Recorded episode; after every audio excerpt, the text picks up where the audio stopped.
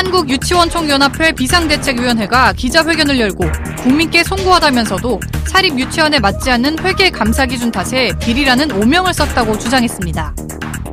또 비리 사실을 보도했던 방송사를 상대로 감사 결과 공개 금지 가처분 신청을 제기한 한편 유치원 명단을 공개했던 박용진 더불어민주당 의원 측에 민사소송을 제기할 것으로 알려지면서 국민적 공분은 더욱 커지고 있습니다.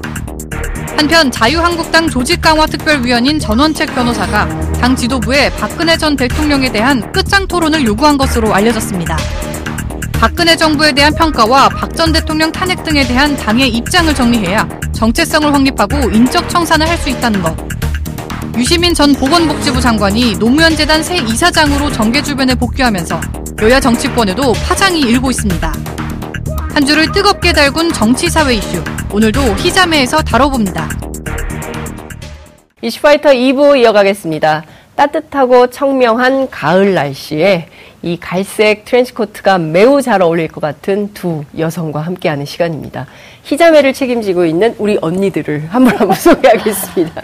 야당 언니 진수희 전 의원님 나오셨습니다. 네, 어서오쇼. 아, 반갑습니다. 감사합니다. 여당 쪽 언니, 아, 매우 어려워요. 여당 쪽 언니 최민희 청와대 정책기획위원님 나오셨습니다. 안녕하세요. 네, 반갑습니다. 제가 아까 이렇게 쭉 오는데요. 어, 정말 단풍이 물들었더라고요. 노란색, 빨간색 너무 예쁘더라고요. 단풍 구경 가십니까? 단풍 구경은 두 분이 갑자기 얼음. 그러니까 얼음이네요. 제가 왠지 땡을 해드려야 될 것 같은 분위기였어요. 그런 거 엄두 못 내세요. 예전에는 막 이렇게 그 관광버스 대절해서 정치인들이 막 가고 그랬잖아요. 이제 그런 거그 없어졌습니까? 정치인들이 가는 게 아니고 예. 관광버스로 단풍놀이 가는 사람들을 예. 배웅하죠. 아, 인사하러 인사하러. 인사하러 버스에 많이 올라타죠. 예. 주말 아침이면. 아, 요새 그렇게 하고 계세요? 주말 요새 아침? 저는 안 합니다. 아, 의원님은요? 저는 가끔 해요. 가서? 선택적으로. 선택적으로. 아, 그렇구나. 근데 같이 그 버스 타고 싶 진 않으세요? 같이 가고 싶다. 그럴 때가 있는데 예. 아무래도 저 고3님 엄마라. 아, 고3 어머님이세요? 고3님. 고3님. 네. 아, 고3이라고 하면 안 되는군요. 고3님. 아이고. 이 수능 얼마 안 남았죠? 한 달도 안 남았죠. 어, 삼 3주. 시청자 여러분, 고3님을 위해서 응원의 메시지 많이 팍팍 쏴주시기 바랍니다. 어, 지금 제가 방금 전에 이제 저희 화면에서 본 나타난 분 얘기를 좀 해야 될 것 같은데요. 전원책 변호사가 조강특위 한국당 조강특위 네. 위원이 되셨잖아요. 그래서 계속 요새 뭐 인터뷰는 안 하신다고 하면서 또 선택적으로 인터뷰를 계속하면서 발언의 수위를 높여가고 있는데 오늘은 이 말을 했다가 또 내일은 또딴 얘기를 했다. 그래서 도대체 그분의 일관성은 어디 있는가를 생각을 하게 되는데 어, 태극기 부대 친박 단체는 극우가 아니다라는 얘기를 해서 또 논란이 일고 있습니다. 진수 의원님 어떻게 보세요? 저는 제가 오늘은 이 비난을 좀 감수하고 우리 전원책 변호사님께 좀 쓴소리를 어. 어, 할 수밖에 없는데요. 네. 전 변호사께서는 본인이 보수다라고 믿고 있는 어떤 틀, 그 정해진 틀 안에서 조금이라도 벗어나면 이건 무조건 이제 보수가 아니고 사이비 보수 이렇게 규정을 하시고 네. 심지어는 이제 태극기 부대라고 지칭되는 이 분들은 제가 보기에는 모든 국민이 다 극우라고 인식을 하고 있는데 전 변호사 혼자만 극우가 아니다 이렇게 말씀을 하신단 말이에요. 그래서 저는 이 보수의 가치라고 하는 것도 어, 시대적인 변화 또 국민들의 요구에 따라서 이게 절대 불변하는 건 아니잖아요, 네. 내용이. 그러니까 늘, 그러니까 그걸 우리가 이제 시대 정신이라고 하는데, 시대 정신을 좀 담아내는, 어, 방향으로 끊임없이 재규정되고 재구성돼야 되는 게 이제 보수의 가치라고 저는 받아들이는데, 전 변호사께서는 뭐 저하고 조금 생각이 다르신 것 같고요. 저 지금 워딩 있잖아요. 태극기 네. 부대는 모든 국민이 아 저기 그 극우가 아니다라고 이야기하는 거는 결국은 태극기 부대까지도 다 통합의 대상으로 삼겠다 이런 선언이고 그거는 달리 표현하면 쇄신은 포기하고 그냥 통합만 하겠다. 네. 라는 선언으로 저는 받아들였고요.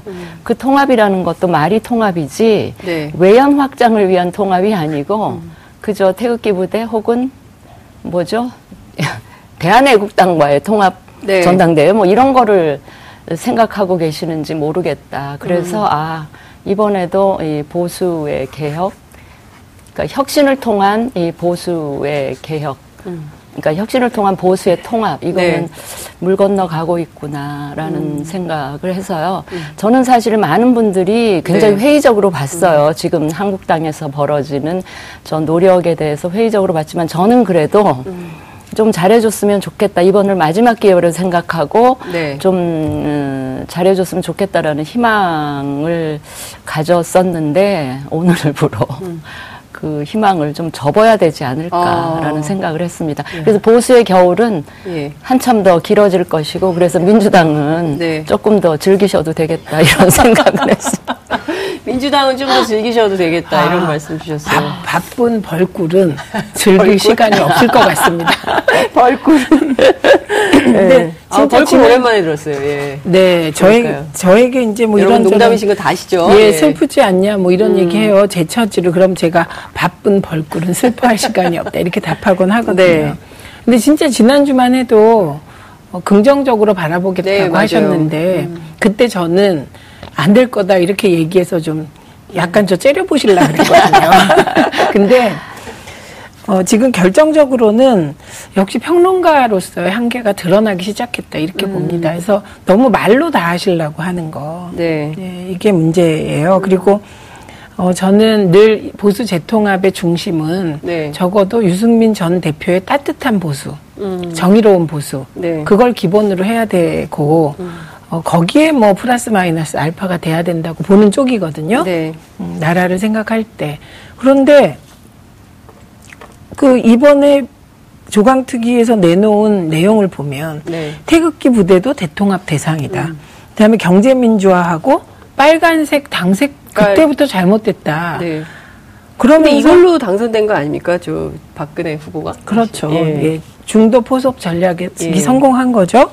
그렇게 얘기하면서 경제민주화가 좌파의 가치인데 음. 그걸 가져오면서부터 몰락이 시작됐다고 말하면 네. 그러면서 유승민 대표 보고 같이 하자고 하면 어쩌라는 건지 음. 저는 요 대목이 제일 눈에 들어왔습니다. 네.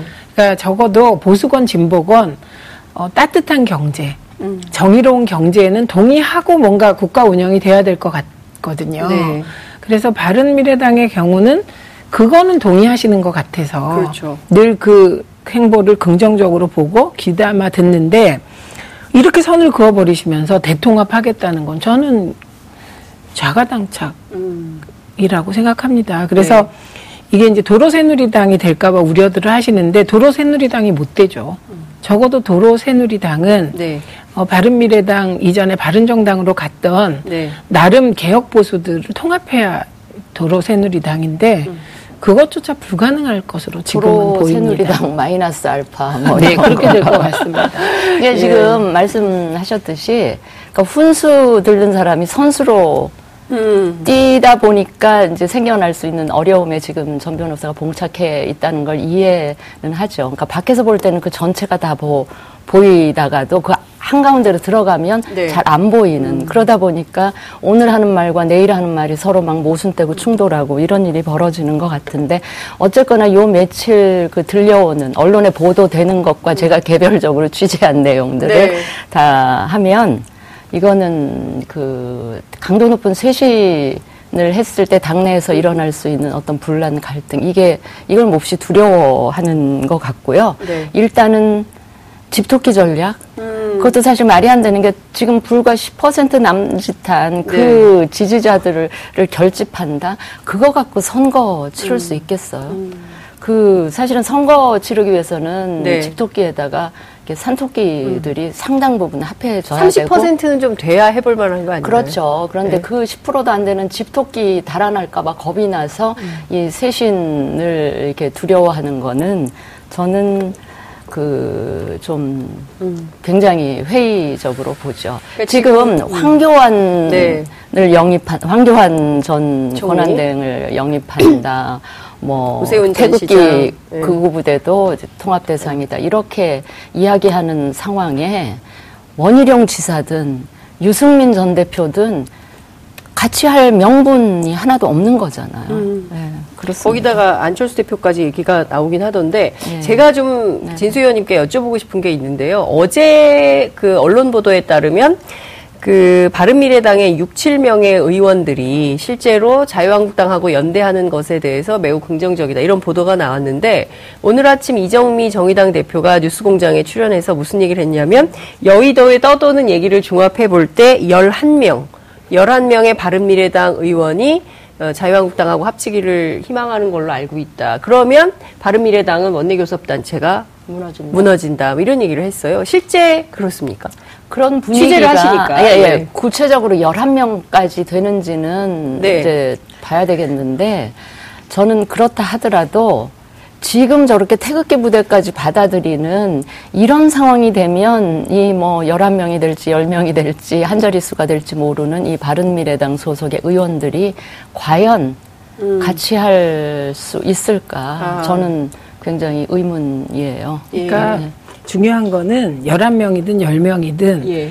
어, 자유한국당에 어떻게 결합하냐가 중요한 거거든요. 음, 그게 어떤 지- 모양으로? 예, 잘하려고 하는 거지 그냥 개인적으로 우리 나와서 갈게 이거 아니거든요. 음. 그러니까 지금 같은 조건에서 10명이든 뭐 네. 15명이 간다고 하더라도 그냥 상처뿐인 가출 음, 예. 상처뿐인 예, 가출. 상처뿐인 이사 이렇게 되는 겁니다. 예. 그러니까 그렇게 되면 뭐 손학규 대표는 굉장히 이 운신의 폭이 넓어지죠.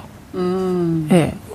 굉장히 갈테면 가라 이렇게 얘기. 네 이미 얘기를 했는데 그 갈 테면 가라고 얘기한 것이 네. 이런 분위기가 감지되니까 가라고 한 거거든요. 음. 그러니까 가지 말란 뜻이죠. 가지 말라. 예, 그러니까 어, 그 뜻은 아, 좀 더 좋은 조건을 내가 만들어 볼 테니 음. 진짜 보수 혁신 통합해 보자 이 말씀이거든요. 예. 그리고 손 손학규 대표는 우리가 민주통합당 만들 때 네. 그때 2010년 민주당. 대표셨어요. 맞아요, 맞아요. 그리고 그 통합을 당내에서 주도하신 분이고 음. 어, 노총을 끌어들인 분입니다. 그렇죠. 그러니까 그때 경험이 있으세요. 음, 그러니까 2012년 경험. 네, 나름 그 전략도 갖고 있을 거로 보이거든요. 근데 네. 이런 식으로 이제 음, 지금 전원책 비, 그 위원이 네. 이렇게 도저히 통합할 수 없는 조건을 만들면서 어, 지금 하는 얘기로 봤을 때 저는 황교안 전 총리 정도가 결합할 것으로 보입니다. 조건을 음. 보세요. 네. 지금 자유한국당 내에 두 성향의 의원군이 존재하는데 어떨까요? 오세훈 시장. 어, 거기 지금은 못안 합니다. 가요? 하면 그건 다시 무상급식 주민투표 시즌 2예요. 아. 두번 잘못하실 것 같지는 않습니다. 예. 저는 그래도 오세훈 시장은 이번엔 들어갈 것 같아요. 들어가는데 가고 싶어 하시는 것 같아요. 아, 제 오세훈 시장. 느낌 예, 예. 느낌으로. 그 이런저런 전제 취재하신 것 같은데. 그러니까 이런저런 전제 없이 예. 일단 드- 들어가서 뭔가 시- 쇄신이든 뭐를 하겠다 아. 이런 입장이신 것 같아서 근데 예. 지금 이 상황이 반영됐는데도 들어간다면 네. 그건 무상급식 주민투표 시즌 2가 투다. 된다고 저는 생각합니다. 예. 그래서 어, 조금 큰 틀의 그림을 그리는데 어, 결합하시는 게 더 나은 거죠. 음. 근데 지금 자유한국당 내는 딱 박근혜 전 대통령 탄핵에 대한 태도로 개파가 나누어져 있잖아요. 네. 그 끝장 토론 제안했어요. 전원책 변호사가. 그게 평론가라는 겁니다. 아. 예, 어떤 정당이 그런 민감하고 예. 휘발성이 가, 그 강한. 강한, 의제를 놓고 네. 토론을 합니까? 끝장 토론. 끝장 토론을 생중계하면 어떻게 될까요? 그러면 이제 아무도 말 안 하겠죠. 음, 시청률은 높을 것 같습니다. 아니 그 주제 갖고 토론을 한들 네. 그 토론의 결론이 나겠습니까? 그거는 아니고요. 저는 여전히 이 보수나 네. 한국당이 살아날 길은 결국은 강도 높은 쇄신, 음. 강도 높은 쇄신이 이루어지면 저는 외연 확대를 할 수 있는 통합은 저절로 저는 따라온다고 보거든요. 저절로 따라오고 그래서 외연 확대가 돼야 정부 여당을 견제할 수 있는 동력도 생기고 네. 또 내후년 총선에서 뭔가 이 지금 여당이랑 대등한 에, 관계로 선거를 치를 수도 있는 그 정도 되지 지금 당장의 어떤 그 뭐랄까 분란 네. 이거 두려워서 그냥 통합 쪽으로만 간다면 이거는 죽도 아니고 밥도 안 되고 그냥 보수의 이 지리멸멸한 겨울이 네. 계속 오래 계속 될 수밖에 없다. 그리고 총선이 생각합니다. 너무 멀어요, 지금. 아직. 네. 네. 그러니까 원희룡 지사는 뭐 전혀 근거 없는 얘기다. 자유한국당 입당에 대해서 선을 긋고 민주당 입당 얘기가 있어요.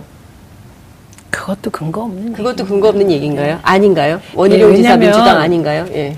아니죠. 민주당에서 또 받을 리도 없고요. 받을 리도 원지사가 없고. 그런 선택을 할 것 같지는 않습니다. 그렇죠. 음, 그러면 이제 이분은 무소속으로 이제 당분간 계시는 건데 의원님께 여쭤보고 싶은 게 강도 높은 쇄신이라고 하면 국민들 입장에서 이런 것 같아요. 왜냐하면 선거를 계속 패배했기 때문에 그리고 그 박근혜 최순실 국정농단에 무한 책임이 있는 정당으로서 싹 다 당협위원장 그리고 내년 총선 다음 총선 불출마 선언 같은 걸 하고 어, 천막 당사 쳤던 당시 박근혜 대표 시절에요.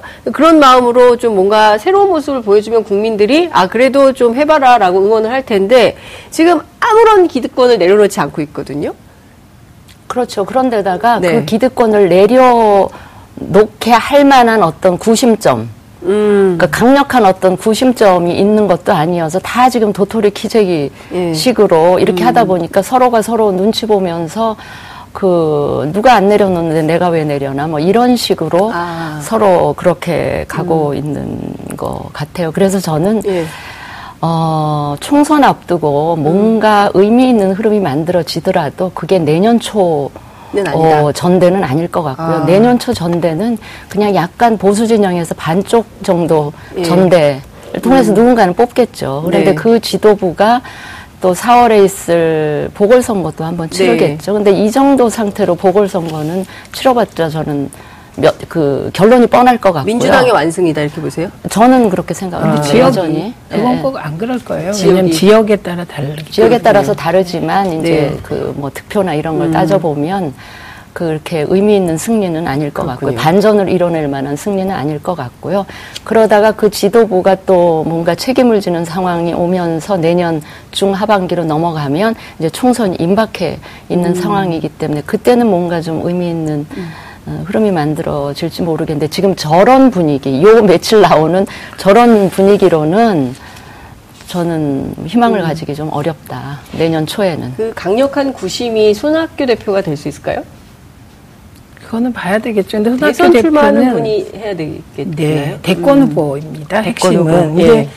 어, 내년 초에 통합이 이루어질 수 없는 이유는 네. 내년 초에 통합이 이루어져봤자 득이 하나도 없기 때문입니다. 음. 왜냐하면 지리멸렬이 계속될 수밖에 없어요. 네. 그런데 어, 이게 2019년 말 이렇게 되면 아무래도 늘 야당은 반사 이익을 기대하잖아요. 불투명하긴 하지만 반사 이익을 기대해 볼 수도 있고 그리고 내년 초에 통합했을 때는 역시 지지율 문제가 부담이 됩니다. 통합했는데 어, 자유한국당이 12%, 바른미래당이 8%, 통합했는데 20%가 돼야 되는데 네. 이렇게 산술적으로 안 되고 처음에 살짝 그 컨벤션 효과가 있다가 갈수록 지지율이 떨어져서 15% 이렇게 되면 통합의 의미가 없어지기 때문에 통합은 네. 이제 총선이 임박해서 해도 무엇인가 될 것이다. 그게 맞고요. 네. 쇄신은 기준이 되게 명확합니다. 근데 그거를 지금 야권이나 자유한국당 쪽에서 피하고 있고 평론가들도 이 말을 안 하고 있는데 박근혜 전 대통령의 탄핵과 함께 그러니까 국정농단 네. 자유한국당이 몰락하기 시작한 거잖아요. 새누리당이. 네. 그러면 탄핵에 반대했던 세력과 탄핵에 찬성했던 세력이 있습니다. 예. 그런데 탄핵이 인용됐잖아요. 네. 박근혜 대- 전 대통령이 감옥에 갔어요. 그럼 예. 탄핵에 반대했던 분들은 박근혜 대통령과 같이 책임을 지는 것이죠, 보통은. 음. 그런데 지금 이 기준을 안 세우려고 하고 있기 때문에 네. 탄핵을 반대했던 분들이 계속 자유한국당에 내가 최대 주주다 이렇게 주장을 하니 이게 이게 그러니까 민주당 입장에서 보면 thank you인 상황이 계속 가는 근데 이제 것이죠. 그런 분들은 예. 국민 전체의 여론을 보는 게 아니라 주로 이제 영남의 아. 대구 경북 자기 지역의 주민들의 의견을 무기로 삼기 때문에 아. 국민 여론은 뭐 그냥 거예요? 외, 외면 어. 해도 자기 정치 커리어에 별로 지장이 없지 않겠느냐 뭐 이런 판단을 하고 있는 것 같고요. 네. 그 내년 이제 중하반기 정도 되면 아마 야권 진영에서도 대권 주자 지지율이 뭐 이렇게 이제 그 높낮이가 네, 어느 네. 정도 결정이 돼서 되면 이제 강력한 한두 분 위주로 뭔가 흐름이 만들어지지 않을까. 황교안 전 총리가 이런 얘기를 했어요. 황무지인 땅을 갈아서 경작지로 바꾸는 작업을 해야 되지 않겠냐. 그러니까 지금 자유한국당이 황무지라는 거고요. 본인이 들어가서. 경작지를 비옥한 농부. 어, 그렇죠. 농부의 심정으로 어, 정치를 해보겠다 이런 선언으로 들립니다. 실제 그분이 어떤 역할을 얼마나 아, 지금은 뭐 지지율이 높아 있는. 상황이니까 예. 그런 그 희망적인 그림을 그릴 수도 있는데 네.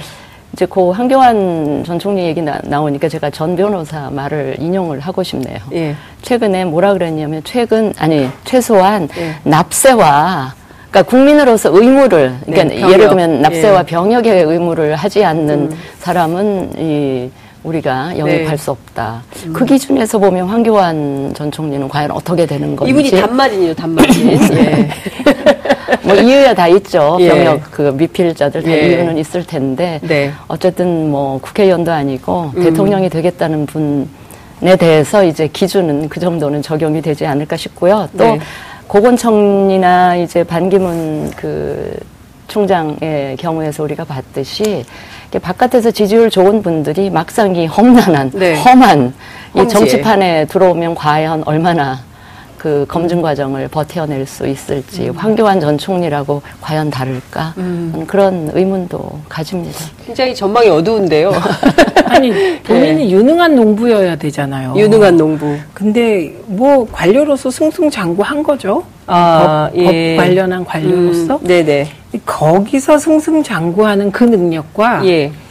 이 무한 정글, 무한 경쟁의 정글. 네. 예, 어디서 포탄이 날아올지 모르고 누가 뒤통수를 칠지 모르는 음. 이 무한 정글인 정치권에서 유능한 농부가 될 거라고 생각하는 거는 정치 안 해보셔서 그렇게 말하는 겁니다. 아, 제가 좀 바로 잡겠는데요. 네. 이 얘기는 황교안 전 총리가 한 얘기가 아니라 한국당 중진 의원이 네. 황교안 전 총리에게 입당을 권유하면서 어, 한 얘기여서 제가 바로 잡겠습니다. 유시민 노무현 재단 이사장 얘기를 좀 해볼게요. 그 본인은 절대로 공직선거에 출마하는 일이 없을 거다라고 입장을 밝혔는데 언론에서는 그럴 일은 없다라는 얘기가 계속 나오고 있습니다. 정치를 오래 하셨는데요. 진수 의원님 어떻게 전망하세요? 어, 뭐 이런저런 뭐 그럼에도 불구하고 분명히 될 거다 이렇게 전망을 하시는 분들이 많아서 아 근데 저는 개인적으로 네. 그 유시민 작가 본인이 그렇다면 아 그런 생각이구나 이렇게 믿어주면 될 것 같지 음. 그 말씀을 하는데 걷다 대고 아니 야 나올 거야 뭐 이렇게 얘기를 하는 것도 저는 좀 우습고요. 아, 진심을 믿어줘야 한다. 네네 유시민 작가 본인이 아마 정치 활동보다 최근 몇 년 동안 하는 그 활동을 통해서 본인이 훨씬 더 보람이나 네. 만족감을 더 많이 느끼고 있는 연장선상에서 그 얘기 하신 것 같고요. 네. 그런데 아마도 저도 그 생각은 들어요. 이해찬 지금 대표의 20년 집권 네. 플랜 안에는 예. 유시민 작가가 아, 상당히 기여를 하는 존재로 이렇게 부상하지 않을까. 어, 저기 생각을 구상에 네. 담겨 있지 않을까 그런 생각은 해봅니다. 네. 의원님 어떻게 보세요? 아, 저는 유시민 이사장을 오래 알고 지내는데 네. 방송 출연한 요즘 가장 행복하게 보였어요. 음, 네, 그래서- 편안해. 네. 편안하고 예. 어, 인상도 부드러워졌고. 자기 기질을 가장 알맞는. 네. 네. 그래서 음, 저건 진심일 거라고 생각합니다. 진짜 네. 공직도 안 하겠다, 음. 출마 안 하겠다. 이거 진심으로 저는 믿어요. 네. 근데 이제 사람들이 자꾸 그러는 이유는 네. 어, 저는 자유한국당이나 야권은 후보가 없어서 문제라고 흔히 얘기하고 네. 민주당 쪽은 후보가 너무 많다고 음. 얘기하지만 내용을 들여다보면 풍요 속의 빈곤일 수도 있습니다. 음. 사람은 많은데 네. 딱한 명으로 왜 모아, 모아지는 네. 그게 부족하고 특히 안희정 전 지사가 어, 절이 되면서 네. 상실감이 크겠죠. 음. 그래서 여러 가지 조건이 네.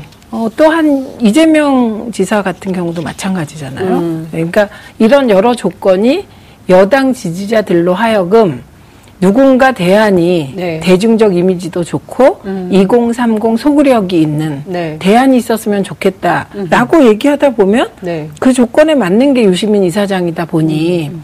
그런 마음들 때문에 진심 인데 네. 아예 아닐 거야. 뭐 이런 음. 분위기가 생기는 것 같습니다. 그 윤태곤 평론가가 그런 얘기를 했어요. 10년 전에 문재인 대통령을 보는 것 같다. 그분도 절대로 어, 아, 정치할 일. 없다고 말씀을 하셨는데 결국엔 이렇게 국민들로부터 불려 나오게 되지 않냐. 그래서 유시민 어, 작가의 경우에도 그럴 수 있다. 뭐 이제 이런 얘기를 좀 했는데요. 못하실지 모르겠는데요. 네. 그 유시민 작가가 한때 대권 주자 어. 반열 굉장히 예, 맞아요. 1위까지 예. 간 적이 있었어요. 그게 노무현 대통령 서거 직후 그때 노무현 저기 뭐야 그 유시민 작가가 속했던 정당 에 이제 그 전당대회 하는 그 과정에 제가 한번 자- 잠깐 네. 전 복지부 장관으로서 현 복지부 장관 이제 충고 아. 듣기 위해서 한번 자- 예. 이렇게 잠깐 비공개로 만난 아. 적이 있는데 예, 예. 그 무렵에 예. 또 다음 차기 대권 주자 뭐 1위 계속 나오고 음. 그랬던 적이 있어서 네.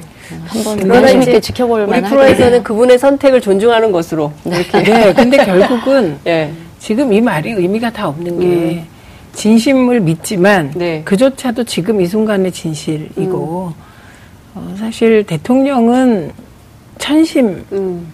그 천심이 민심이잖아요. 네. 그렇죠. 그래서 이후에 어떤 일이 벌어질지는 사실 잘 모르겠습니다. 그러니까 문재인 대통령 경우도 네.